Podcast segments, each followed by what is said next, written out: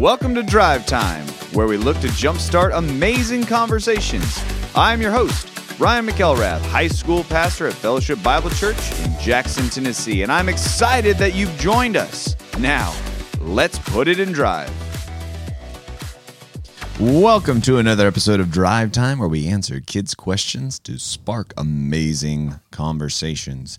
It is again our new year is 2023, January 8th. Welcome to the new year. And in this new year, I welcome a new special guest with me for a couple weeks.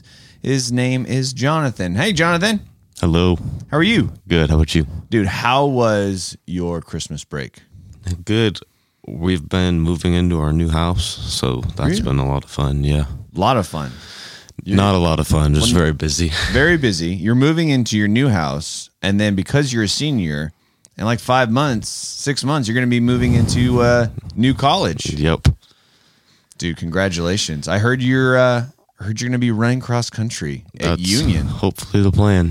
That's a great plan. Well, Jonathan, he's joining us here uh, to answer some questions. But before we get to that, did you know that today, January 8th, is National Sunday Supper Day? I did not know that. I don't even, uh, being from California originally, I don't even understand really what the word supper is. What is, like, in your definition, what is supper? I've always thought of it as like back in the olden days, they would call lunch and dinner, dinner and supper. So Oh. maybe this is just like a really old holiday and they still call it Sunday supper day instead of Sunday dinner day. Okay, so you're saying supper is dinner. It's not before dinner. It's actual. It's like synonymous with dinner. Right. Got it. So I could be wrong though. I could be wrong. We don't know, but it's National Sunday Supper Day. So in honor of that, everyone have dinner tonight. I'll, I will have dinner tonight. Jonathan will have dinner. We'll all have dinner tonight. And that is amazing. So, National Sunday Supper Day. But on National Sunday Supper Day, we are going to answer an amazing question that comes to us from here at Fellowship Bible Church, our very own Abby Hathcock. How you doing, Abby? Thank you so much. Abby wants to know what is a soul?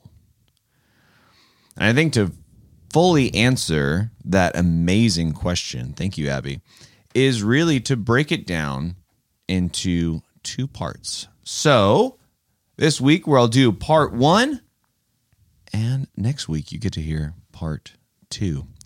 So we'll start with part one, and we're going to talk about, in the aspect of what is a soul, let's talk about first what the difference is between my soul and the spirit. So, on a 10,000 foot level, the Bible tells us that our souls are what give us life, and the spirit is what connects us to God. See, the Bible talks a great deal about our soul and spirit, but it can get very confusing. The Bible tells us that the soul and spirit are connected to one another, but they are not the same thing.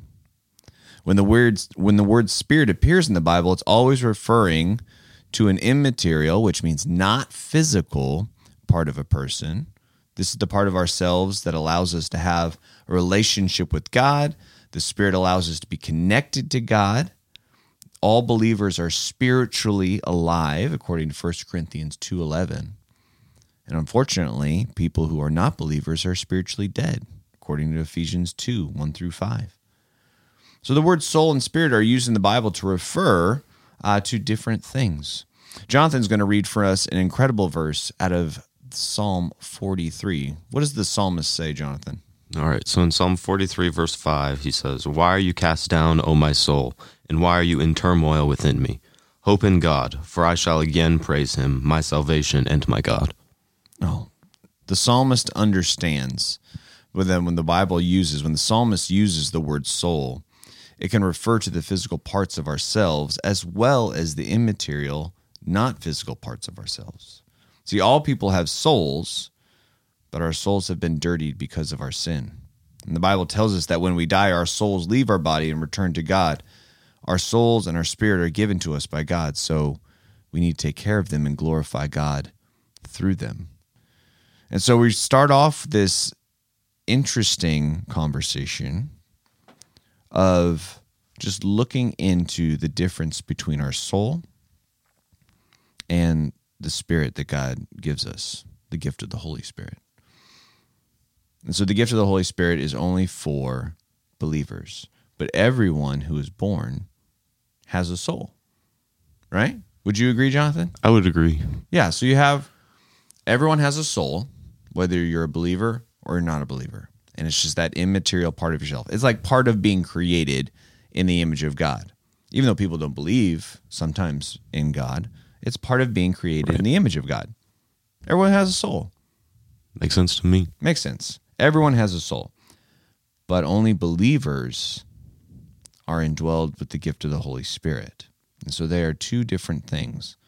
So your soul is different from the spirit, which is the first part of this answer that we're going to be giving to you, Abby. Next week, we are going to talk about the different parts of your soul, which can be, you know, our minds could be ex- exploded.